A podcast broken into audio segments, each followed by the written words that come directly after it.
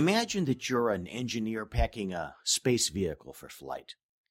You'd include what you intend to be used and toss in some backups, but you certainly wouldn't include anything that won't be required.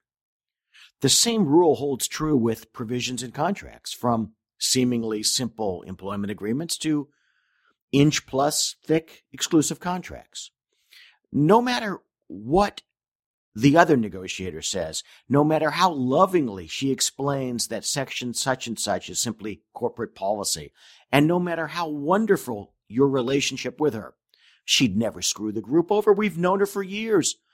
Each provision in an agreement is a tool that's intended to be used. For your safety, consider the phrase intended to be used as including against you.